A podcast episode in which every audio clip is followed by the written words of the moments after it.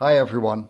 Welcome to the Planet Podcast. And this is a very special uh, Planet Podcast because although we will talk about all kinds of subjects that we have covered in the past, like climate change and water and environment, we have a very new and different approach. And that is because we have uh, a very special guest uh, tonight, Erica Gies, who uh, recently wrote a book, uh, Water Always Wins. It's about thriving in an age of drought and deluge. Welcome, Erica. Thank you. Did I say the title right? Water Always Wins? That's right, yep. Wonderful. It's I, I love the title of, of the book. Um, as a bit of background to, um, especially to, to uh, the listeners that are here now live, we talk about in this podcast about climate and environment, and we often talk about history, history of the town where I'm living in here, this small town on the island in the Netherlands that I often write about. Uh, and we speak a lot about water, which is obvious if you live on an island that you speak about water, especially an island in a country that is basically at uh, at the level of sea level. We are uh, large parts of the island are below sea level because these are the low countries. This is the Netherlands. So we've spoken about water, we've uh, spoken about drought, we spoke about sea level rise and its connection to ice melting in Antarctica and the ice sheets that are melting in, in, in, in Greenland. We spoke about its impact on geopolitics. And um, as you know, this summer I promised that I would write a lot about uh, the island where I'm back now instead of being in Canada where I live in the winter. My summer residence seems to be this island in the Netherlands with the impossible name to pronounce, Schouwen-Duiveland.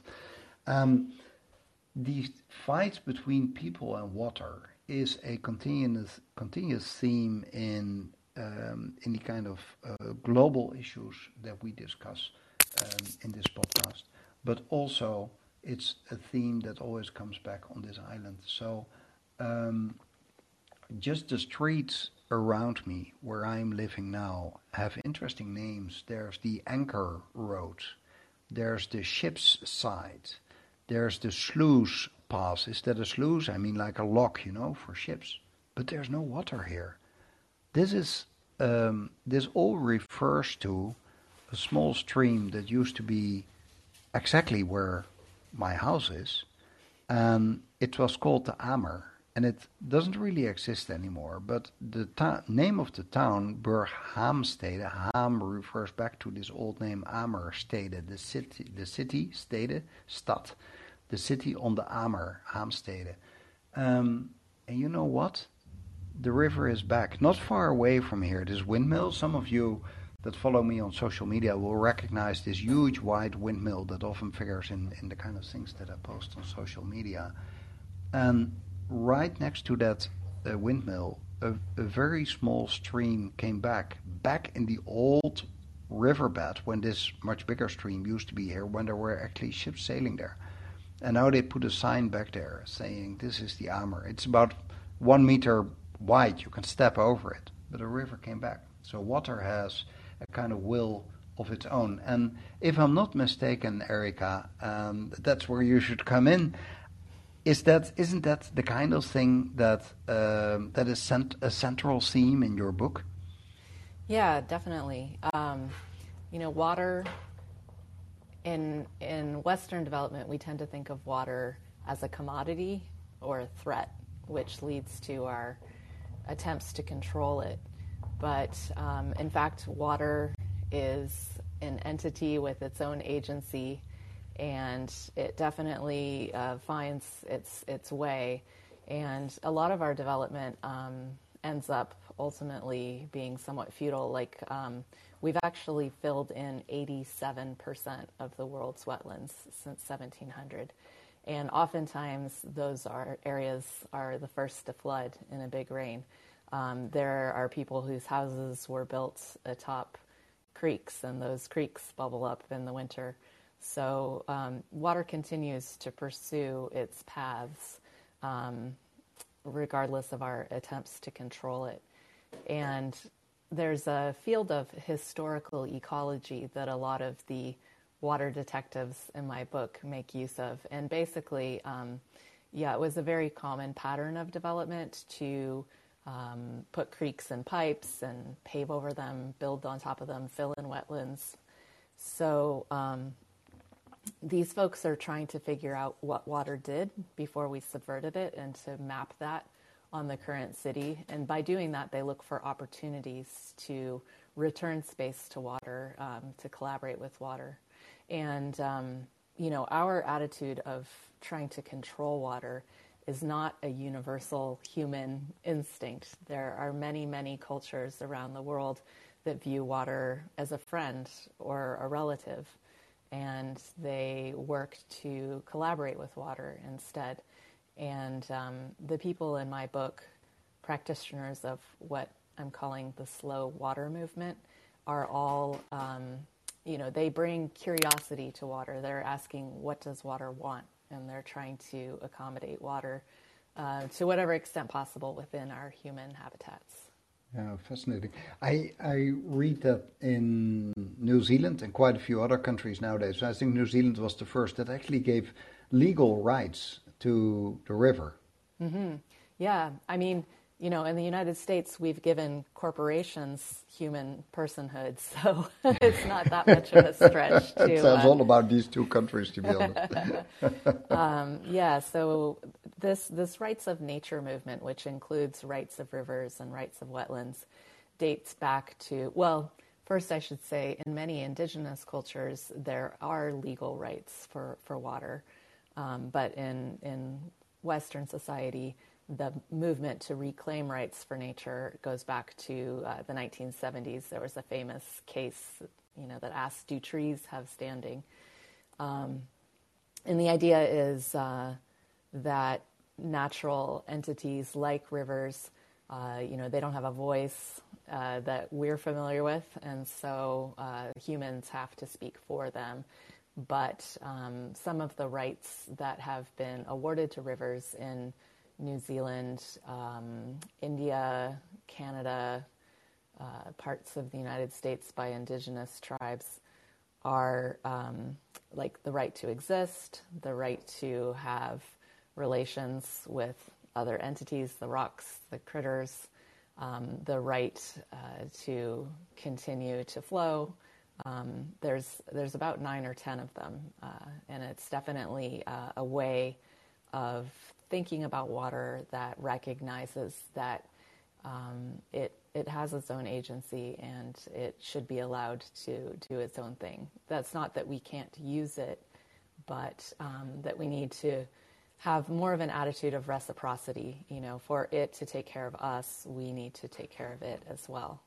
Yeah, yeah, yeah, wonderful. Yeah, I think Canada also just quite recently joined mm-hmm. this group and had the first river yeah. uh, that they, they recognized. We, we recently did a series of podcasts about pop music, which was completely different from the kind of environmental kind of themes that we normally do. But there we also spoke about Pete Seeger and uh, his campaigning for the Hudson River. Uh-huh. Uh, which which is, is, is, is typically also something like that. Just just respect the river and and and um, and, and, make use of it. It's, it's it's funny to how all these kind of different themes that we've been working on in the past half year, how they how they all uh, come together. So, uh, is this particular theme of um, kind of more kind of respecting the water, respecting the river, and and and its its history and the kind of historic rights and historic being as um, as a, as a river is. Is that becoming more important in this, this day and age? Is it is it something we should focus our attention on right yeah. now? I think so, yes. Um, you know, there's been a marked uptick in the frequency and intensity of flooding and droughts that we're seeing around the world. And partly that's because of climate change. Of course, um, with every degree Celsius warming, the atmosphere can hold 7% more water vapor. So that's why more water is evaporated up out of the soils and the plants, you know, making drier areas drier, and why we're seeing these big deluges. But a key message in my book is that um, it's not just climate change that's bringing these water disasters, it's also our development choices. um, we've made ourselves quite brittle by trying to control water. So, um, you know, the extent to which we can um, work with water, uh, return some of these kind of buffer zones. You know, a floodplain exists to absorb floods. yeah. So when we build on a floodplain or when we grow crops on a floodplain, it's it's not surprising that the water is going to want to return there. Yeah, yeah, exactly. It's um, something that we're working on here. On I come with a lot of examples of this island because I love this island so much that I come back here every summer. Um, but here in the um, in the southern part of the island, uh, that's an area where we've historically we've lost 12 villages to the water. Mm-hmm. Um, only one church tower of one particular village is still standing, and uh, they, they kind of kept it going as a kind of uh, light uh, lighthouse uh, for for the shipping. Um, but in that area, which is just just a half an hour walk from here, we are recreating wetlands because the the birds that fly all the way from Siberia over the Netherlands to uh, northern Africa uh, these birds and also all kinds of other birds, they need a stopover here. And uh, it's a fascinating place where, because the, the depth of the water changes everywhere in these wetlands, the saltiness of the, the salinity of the water is also changing everywhere. And each specific um, bird, type of bird, uh, want a specific salinity for where they find their food and where they breed and where they put their eggs, etc. And it's it's always filled with people that love to, to watch. All bird watchers are, mm-hmm. are, are loving it here. And I I believe what you're saying is also um, we've you you mentioned the number of wetlands that we have destroyed, and it's it's also that they they often have a function again Sorry, I lost the sound there.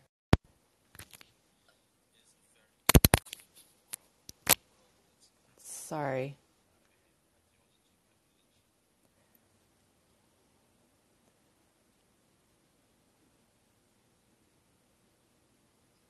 Uh, can you hear me? I can't hear you. Yeah, I was. Oh, there you are. There ah, you are. There I am. Okay, sorry guys. Sorry, um, I lost about thirty seconds to a minute of what you yeah, were saying. I oh, heard these, about these, the wetlands I, I, and the birds and the specific. Yeah, I said habitat. I said brilliant things, but nobody, nobody could hear me. This was the bright moment where I said something really, really beautiful and interesting. No, actually, I. Um, uh, I went to Twitter to promote this a little bit more, and then I forgot to switch back on my phone from oh, Twitter okay. to here, and then it shut off the sound. So no, I was mentioning um, the, um, uh, the the the wetlands, but also the mangrove forest that mm-hmm, plays such mm-hmm. an important role in in filtering the water, but also in protection against sea level rise, etc. Yeah. I think there must be yeah. many examples of that as well. It's at the end of the rivers you you'll you'll often find them. Yeah, what's so amazing about all of these kinds of coastal habitats, whether it's uh, tidal marshes, mangrove forests, even things that are in the water like eelgrass beds and coral reefs, um, you know, these protect our coasts. So when we destroy them, uh, you know, we take that protection away. And um, some of these ecosystems have really incredible powers. Like I've written about um, the tidal marshes in San Francisco Bay and um, you know they can actually grow vertically with sea level rise to continue to protect us if they have enough time, sediment, uh, and space. So space means we can't have our development right up against it because it needs space to move inland. Um, and sediment means we can't have too many big dams upstream because then we're blocking the natural process of rebuilding yeah. the land. Yeah, yeah. and um, what you were saying about the wetlands and the birds, um, I went up a little tiny hill near the coastal wetlands in San Francisco Bay um, to one of the ancient, overlooking one of the ancient marshes. And it's so incredible, like all of the different colors that you see because um, of the different levels of salinity and the different plants that grow there, and then the birds that like those particular plants. And it's just this really, really beautiful mosaic when you see um, a healthy marsh like that. It's a very Yeah, cool yeah, that's- habitat. Oh, that's fascinating. Oh, yeah, one, you've more, been one more in- point is yeah. that, sorry to interrupt, aside from the biodiversity that these ecosystems support, there's also a significant carbon storage in these ecosystems. You know, um, mangroves actually store more than temperate forests, and um, uh, wetlands, some types of wetlands um, store significantly more. So it's not just protection against cl- climate change when we allow these ecosystems to have space, but also, uh, you know, reducing um, the climate impacts. Yeah, yeah, it's it's fascinating to see how much carbon uh, wetlands are are storing because you, because you would expect, let's say, a forest with fully grown trees that is much higher. There must be more carbon in there, but it's it's actually not the case, and it's one of those you you keep learning. It's one of those surprising things. So you've been um, you describe so many places where you have been in, in, in your book, and it's it's it's it's very interesting uh, to see all that. So staying in California because you are you're on the west coast. No, you're in British Columbia now, right? I, I Yes, think. But, yes, But but for from think, yeah, thinking about at least west coast U.S. then. Um, California and the whole southwestern corner of the U.S. seems to have incredible problems at the moment with the drying up of the of the Colorado River, um, and that's of course also a river where we've been interfering in several ways. Uh, we've been interfering uh, with building the dams in the 1930s, um, and now indirectly we're interfering with um, uh, with climate change. And then there's of course more downstream the enormous amount of water use. Um, so that is so how how can we restore a river like the Colorado River? They they once did only I, think it's now about six or eight years ago that they once did this surge of water that they let go to so that finally the Colorado River could one more time reach the Sea of Cortez and suddenly this whole dried area came back to life. But that was a kind of one time off thing. How do we how do we solve a problem like the Colorado River or other Colorado rivers or, or other rivers like the Colorado River that are that are kind of losing losing their life, losing losing the role that they've played in the past. What what can we do to kind of rewild the rivers in a way?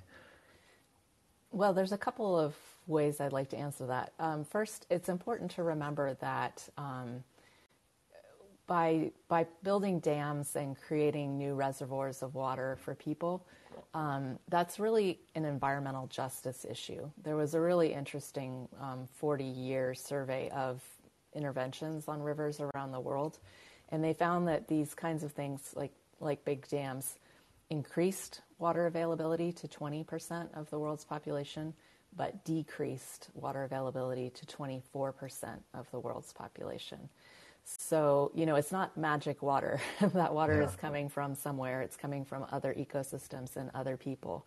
And the Colorado is a great example. You know, the farmers in Mexico don't get any water because the U.S. takes it all before it gets there. Um, so I think uh, one answer is that we need to learn to live within our local water means to a, a much greater extent. So the slow water concept, uh, like slow food, is is ideally also local water, um, and you know that's sort of anathema to somebody from California, where we have these major water engineering infrastructure bringing water from the north to the south.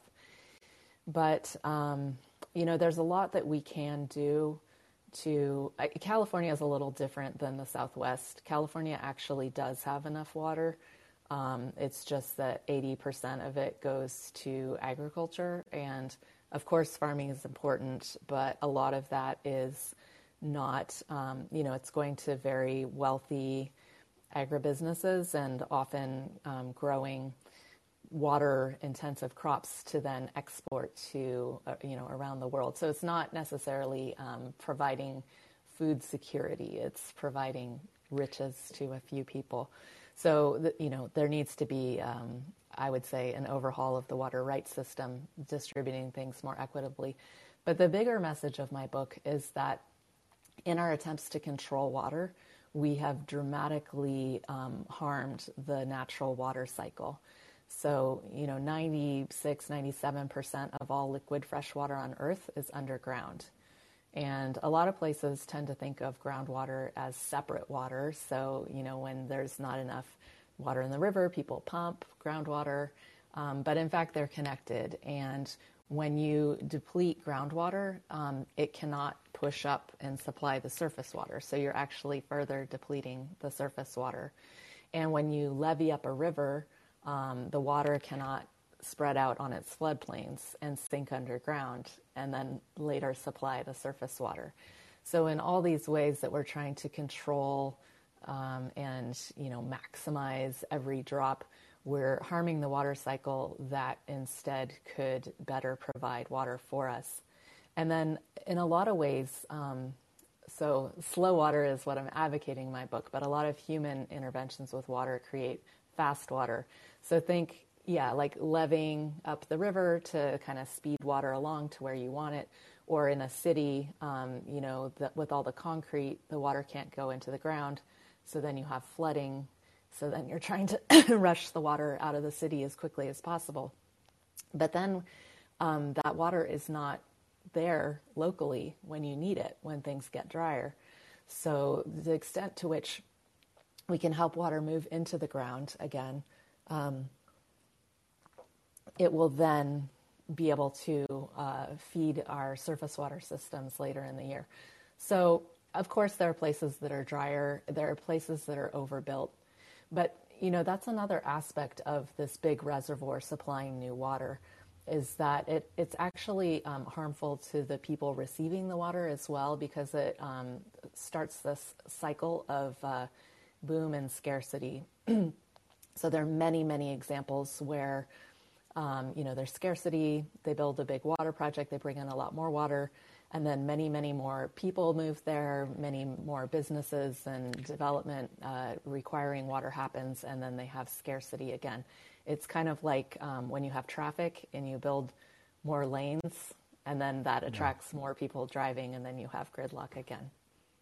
Yeah, yeah, yeah. That's typically yeah. It's it's it's it's a very good example and very recognizable. Um, do you think that there will be increasingly tensions between people, and especially between countries, um, around water? Because one one of the examples I was thinking of is the GERD Dam in in, in Ethiopia, where um, Ethiopia upstream builds a in, an enormous dam, more for electricity reasons than for water, I believe. But the countries downstream like Sudan, but especially Egypt, are complaining because they say, yeah, that's our water too, and that is, mm-hmm. you you can imagine all kinds of tensions between upstream and downstream countries. Is is that yeah. something that that might increase? Do you think? Um, yeah, yeah. I don't know if you're familiar with the Pacific Institute. It's a water think yeah. tank based in Oakland, California. They have tracked conflict over water throughout history. Yeah. Peter Gleick. yeah. Yeah, that's right. That's right. Yeah, um, I know him. Yeah. Yeah. So um, that's that's an interesting uh, kind of uh, overview to, to look at, and then also sometimes water is being used as a weapon in war, like where people are, are withholding water um, as a pressure point. But one example I write about in my book, um, I went to Iraq's Mesopotamian marshes, which are really an incredible wetland. And, you know, there's a culture of marsh dwellers who have lived on top of the wetlands and in harmony with them for 9,000 years. Uh, so it's really um, an incredible way of life in which they really accept the wetlands for what they are uh, and live with them and benefit from the incredible life that they support as opposed to uh, you know trying to uh, drain them and then build on top of them. But the biggest threat to the marshes today are upstream dams in Turkey and Iran. And in Turkey in particular you know they have this multi-decade project to bring water to their dry uh, east um, to make it kind of an agricultural heartland.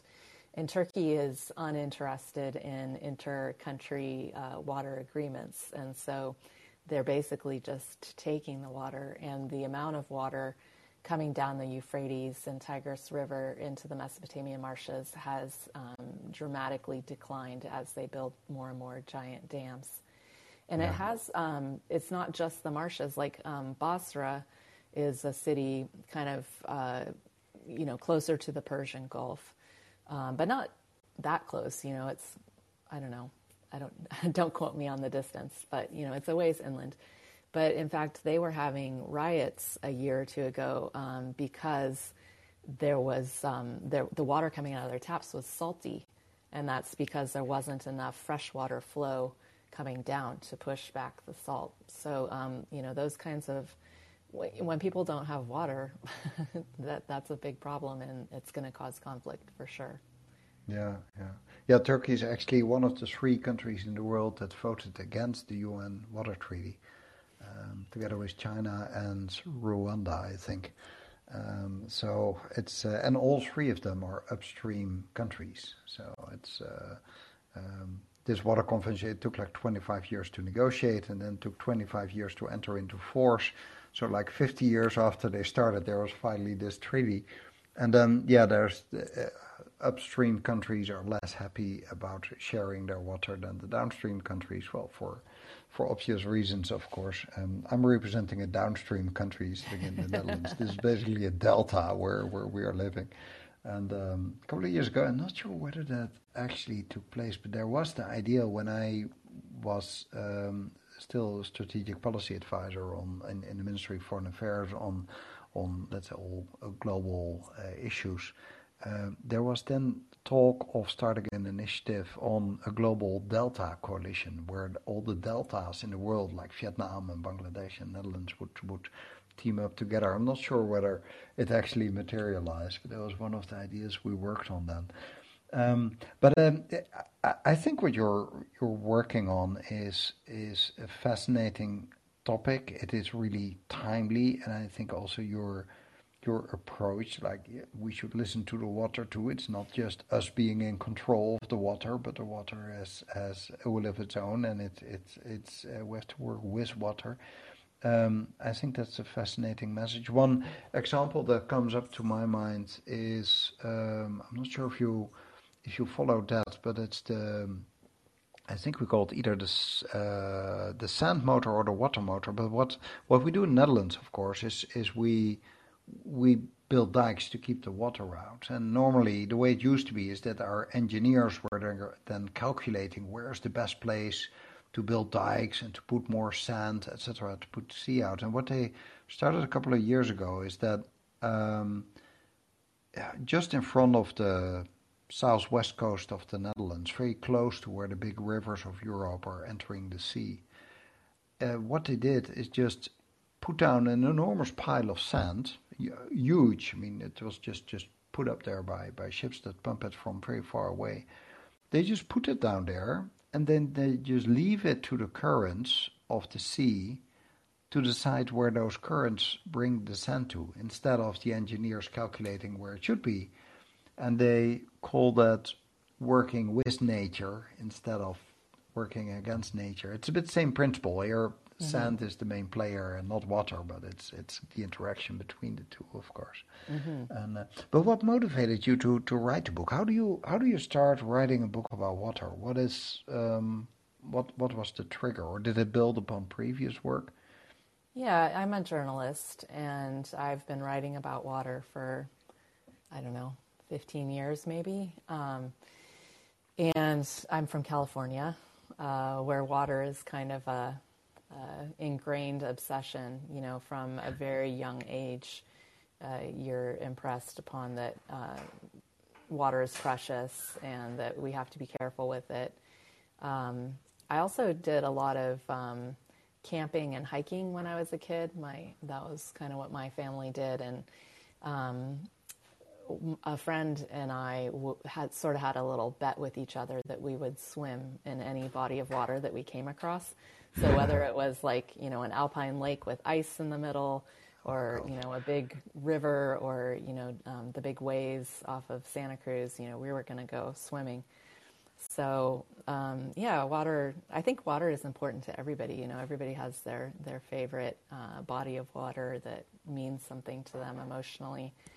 Um, and then as I was reporting on water, I, I just started learning more about hydrology, the science of water, and, and how water works and water's various relationships.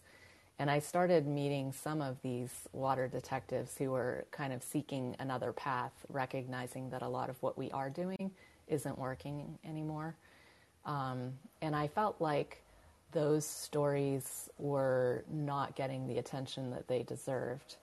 And they're also not getting the financing that they deserve. Um, you know, it's uh, these kinds of solutions receive a very tiny percentage of, of climate um, financing, but you know they serve so many purposes of the things because they're focused on systems and how systems work, and that's the reason why a lot of our um, concrete solutions are failing. Is um, you know there's kind of the single-minded problem solving, like we want to bring water to this place, or you know we want to build a dam and create energy um, and it's ignoring the complex system that water is with all of its relationships with these other beings. And so that's why we get all these negative unintended consequences. So the extent to which you can make space for those systems to function, you solve myriad problems at once. You solve flooding and drought. Um, you know, you provide habitat for the biodiversity that we're um, really stressing, uh, and also the carbon storage element. And one other thing is um, if you have a system that is functioning as it should, it can really maintain itself to a large degree as long as you give it space to do the things it needs. So um, a lot of the, the constant expensive maintenance that we do, um, you know, we don't necessarily need to do. Um, so all of those things were just really inspiring to me, and I wanted to, uh, you know, try to tell that story in a in a bigger way that might uh, get more people to pay attention to yeah. these, uh, these approaches. Is, the, is this something that requires more government or less government? It seems to be a bit of both, because it should be hands off because nature is doing its own thing correctly, but on the other hand, you need government to yeah to get there. Think, is that right? I think there's definitely a government and a utility role. Um, so for government, um, you know, a lot of that has to do with with zoning and development even after dramatic floods, you see governments continue to authorize new developments in places that flooded in the last storm um, or the last, you know, big river event. Um, I think of New York after Superstorm Sandy. You know, they've built six or seven new developments in places that flooded 10 years ago. And that happens again and again all around the world. So that's a place where I think um, city governments, you know, can look at that historical ecology of where water wants to go and prioritize those places um, as uh, stormwater capture, really, um, and and uh, health. And then from a utility perspective, uh, you know, utilities, water utilities are required to make investments uh, with some of their fees, and typically that has meant, you know, dams and uh, stormwater and that kind of yeah. thing. Um, but Peru is a really interesting example. Um, about 10 years ago, they passed this series of laws that requires utilities to take a percentage of their of their bills, of their fees, and invest upstream in what they call natural infrastructure. So, um, in some cases, that means these very special high altitude wetlands called bofedales or cushion bogs and those you know absorb the winter rain and hold on to it long into the dry season. And they're also looking at things like um, grazing regulation, you know, to make sure that um, cows aren't denuding the grass and you know harming its ability to hold water. Uh, but also this really cool ancient technique um, that's been practiced for about 1,400 years in the Andes, and um, it's called amunas, uh, which means to retain. And basically, they, they build these little canals off of the rivers or the, the high altitude streams and take some of the winter flow and direct it to these natural infiltration basins. So then it moves underground, where it moves much more slowly down the mountain and emerges from these springs um, weeks to months later. and then they can harvest that in the dry season to water their crops. Um, and some researchers documented that this can also benefit cities downstream, like Lima. Lima is a desert city of 11 million people, um, and they rely on the mountains for the water. Uh, so after the farmers take their water, water the crops, then it moves underground once again, ultimately down into the river. So um, it's a really elegant way of extending the water into the dry season. And now the utilities are investing. The the Munas are an ancient technology or an ancient strategy, and about three villages continue to use them to the present day. But they used to exist all across the Andes. So some of the utility money is going to restore these systems in other places in the Andes. Mm, that's fascinating, and that's a really good initiative to to actually give utilities a role in here, uh, mm-hmm. which which is uh, which is a wonderful policy.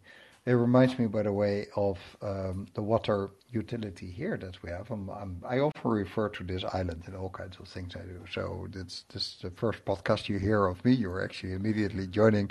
Um, but uh, here close by, the people that follow me on social media saw the uh, the short video clip I recently posted of this walk in the in the dunes and the forest here. But what you and maybe some people may remember the picture of this this beautiful dune lake well, actually, that lake, although it's a natural lake, there's there's a handful of them. Um, it's it is used to filter water through the dunes, which is a natural process. So the very clean drinking water comes out of it. But what we've been doing now since about past 30 years or so is that we actually add some water to it that we take away from a river, which is about 200 kilometers away from here. It comes in a huge pipeline, and we add it to it so that we can take more water out, but while keeping keeping the system in place, this old system of filtering that used the sand to filter water, and mm-hmm. um, it's uh, it's a wonderful system how they do that. So this is kind of an uh, a, a, natural system that was there that mm-hmm. we just enhanced a little bit without re- changing the concept, um, and it seems yeah, it seems like another project of uh, of of working working with nature. I'm looking at all the um, all the listeners. Uh, if you have uh, questions uh, for Erica, please uh, raise your hand. This is called Callin, so you can uh, you can call in the show. I'm maybe surprising Erica because we were so confused in starting that I didn't warn you. But people can ask questions. I see that Evelyn has a question. Hi. Evelyn, please join us. Hi. Hello. Can you hear me okay? Yeah, we can hear you. Okay, good. You know I always have questions, right? Um, I was just wondering about those water detectives that you mentioned a bunch of times, Erica. What's like their job descriptions? What do they do? I have this like picture of like people walking. What do the water detectives do? Yeah. Uh, you, you, your voice fell away a little bit, at least on my side. Yeah, oh, um, I yeah. think I think I understood the question. So, water detectives is my term for um, ecologists, biologists, engineers, landscape architects, urban planners, um, people, but people who are um, curious about water, who are respecting water, who are asking what water wants. So, they're people um, who work with water in various ways, but are taking kind of a different approach to it.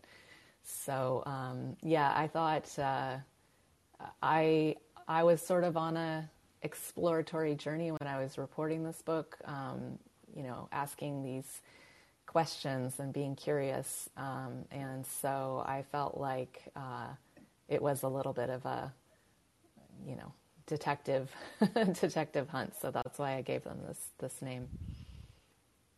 Yeah, it's fascinating. It reminds me of a an art project that they did in the city of The Hague, where there was a, there used to be an old stream from the dunes that didn't go towards the sea, which you would expect to, but it started on on the inland side of the dunes, and that stream went through the city of The Hague and it passes the Peace Palace, the the, the, the famous Peace Palace built in uh, before the Second World War already. um, which makes The Hague a, a, kind of world legal capital, you could say, and then ends up in the pond next to, to Parliament. Now, that stream, you can't see it anymore because we've paved it over with roads and houses are built, etc. So a couple of years ago, what some artists did uh, in, in, in as a very original project, above ground, they made all kinds of signs that were a reminder that this river was still, and it's it's still there, this stream. Mm-hmm. Mm-hmm. Um, but you can't see it. But they made a reminder to, to remind people that well, actually, you know, there's there's nature here just just below our feet. Um, mm-hmm. I see uh, next caller coming in, uh, Joshua. Hi, Joshua. Hello, everyone. Um, thanks for letting me on. Uh, so I didn't mean to get on, but uh, I'm glad that I did. Uh, great topic um, and uh, very timely. Um, so I've worked with a number of water protectors here, uh, people that have actually been at Standing Rock and or are working on climate adaptation plans for tribes um, here specifically in the Pacific Northwest Cascadia region. Um, I actually sent a couple of those people uh, a link to this talk. So uh, thank you for having it. I wanted to bring up a couple of things from an energy perspective, um, uh, since uh, that's a very timely issue, and water has a lot to do with how we create energy, especially when we go against nature in order to create it. Um, so, uh, as we look at not only uh, you know drinking water and its availability or lack thereof in uh, the global south, especially. Um, we also look at how we uh, uh, and what projects we support in the global south, and those are usually energy centric um, and uh, first world capitalism uh, centric uh, options. Uh, so we don't necessarily take into account the long term. Um, and this is going to be this diatribe is going to finish up. Um, but I'm sitting here at Sacagawea Park right now. I pulled over to have this conversation. And uh, I look at the stewardship that indigenous populations and tribes and ancient knowledges have provided us in these areas, and then our continued inability to take that into account and look long term. Um, and I'm probably preaching to the choir here, or I hope that I am. But I wanted to also bring up um, the fact that our nation states are continuing to find money for wars, um, but they can't find money for us to get our uh, planet straight. Um, also, our governments that we need leadership from, and I put leadership in quotes. I have. um, uh, also, continue to find and benefit, look for benefits for capitalism around the world. And then when I say leaders, I'm not just talking about American leadership, which there is none. I'm also talking about the other uh, imperialistic countries that you know pursue capitalistic means in order to essentially denigrate most of the population of the planet. Um, so I'm looking at one thing right now that I find very worrisome, and that is crypto technology and its use of energy, its use of water, and nations around the world starting to be enamored with bringing that in without any of the caveats around like what has priority you know, generating a new fiat currency for crypto bros and capitalists around the world or nature. So can we talk about that a little bit? And I'm sorry for running on, but I tend to do this once I get. Oh, that normally never happens, Joshua. Thanks so much for, for this question. So if I if I summarize a bit, you, you mentioned Bell's uh, energy as well as uh, um, the, the, whole uh, uh crypto uh, mania at the moment. So for its the question is about setting priorities between all kinds of important things for us that governments have to choose from, and a lot of them is modern technology, um, but uh, we then often forget about nature and water. Is that mm-hmm. so? So where are you on this, Erica? Well, um, yeah, I agree.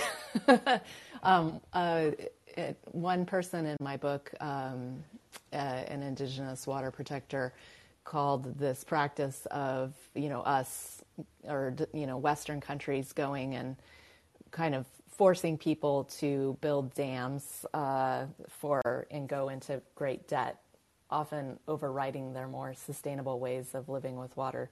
Um, she called this hydrocolonialism, which I think is a great term. And um, I think, you know, I, I talk in my book about uh, some of the problems with capitalism and, and its incentives. Um, and you know one of the and, and our basic um, economic system you know that's predicated upon eternal growth which of course is impossible when we live on a finite planet. Um, and part of it is that externalities and ecosystem services are not um, brought into our economic system. So um, you know of course we rely on nature for generating rain for cleaning and storing water um, for providing nurseries for baby fish that we eat or pollinators that um, make our food possible. And all of those things are taken for granted and not accounted for in our economic system. Similarly, um, various ways in which um, you know industry pollutes, those costs are borne by the environment and the public at large, and not by the people who are making money off of it. And so, this is a key way that you know the rich get richer and the poor get poorer, and the the other than human uh, beings who uh, don't have a voice that we listen to um, suffer. So, yeah, I mean, I think crypto is just another facet of these sort of misaligned incentives. So I do think that we need a way to acknowledge these things. And earlier, when I was talking about the single minded problem solving, which leads to people making decisions about water, you know, they have 150 years of scientific studies showing, you know, we do X and we get Y. But um, when we do these analysis, we often don't account for support for biodiversity, for carbon storage, et cetera. So we definitely need um, to, in our uh, scientific studies and support in decision making, um, try to account for all of these other benefits. Um, and I think we've pushed these systems to the breaking point now. Um, so if we don't start paying attention to them and trying to account for them and trying to care for them, uh, you know, things things are going to get worse. Yeah, yeah. I'm so much with you all this. I see two more questions, and I see the clock that we're already uh, five minutes to the full hour, which I think would be a good good limit. I don't know what your agenda is, but I know that my agenda is that some uh, things are uh, other things are going on, and I'm sure that's the same for the listener. So I see two more questions. Uh, first, uh, Sharon, who I know lives in Arizona, talking about water and drought. Um, she says, uh, Erica, do you know or do you believe in water witchers? That can find underground aquifers using non-traditional methods like walking over the ground and then feeling the water underground and then pointing to the spot.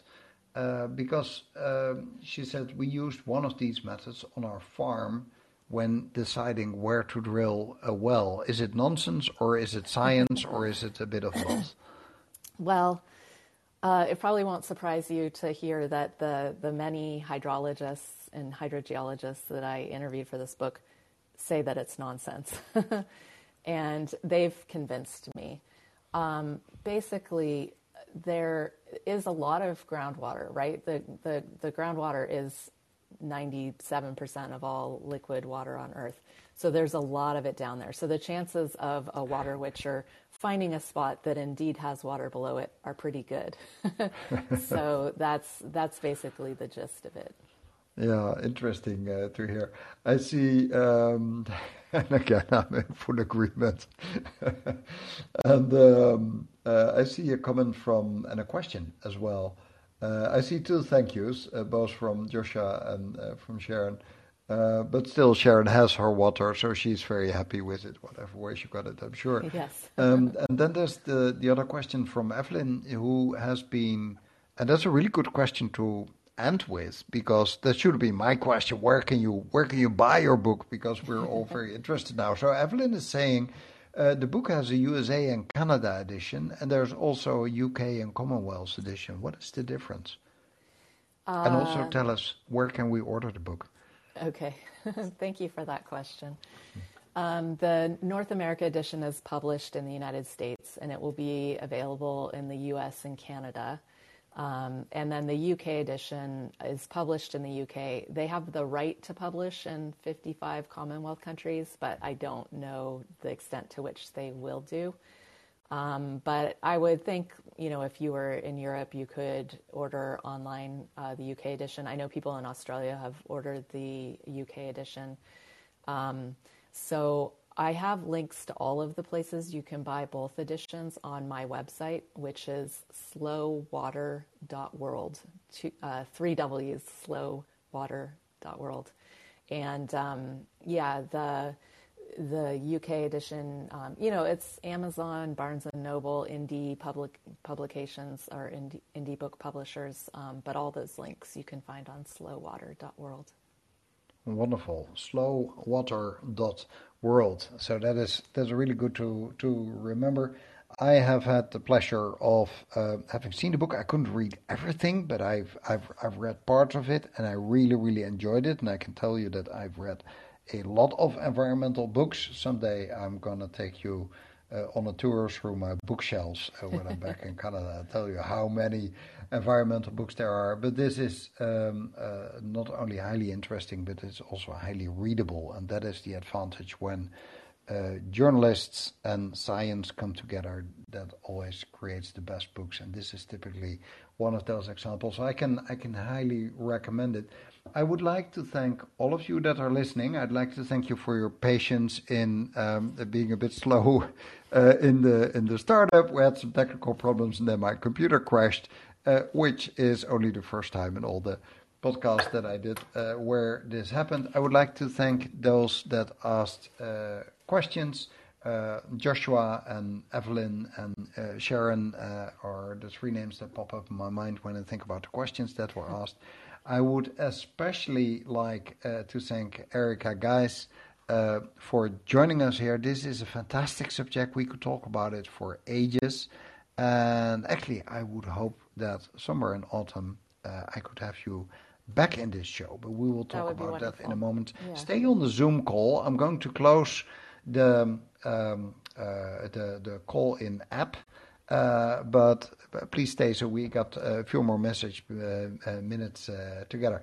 Okay. Thanks everybody, guys. Before you leave, um, I'm still. I'll be back likely on um, on Sunday uh, at the normal time, but the normal time has changed a bit in the past. Probably like uh, 10 p.m. European time, which will be about 4 p.m.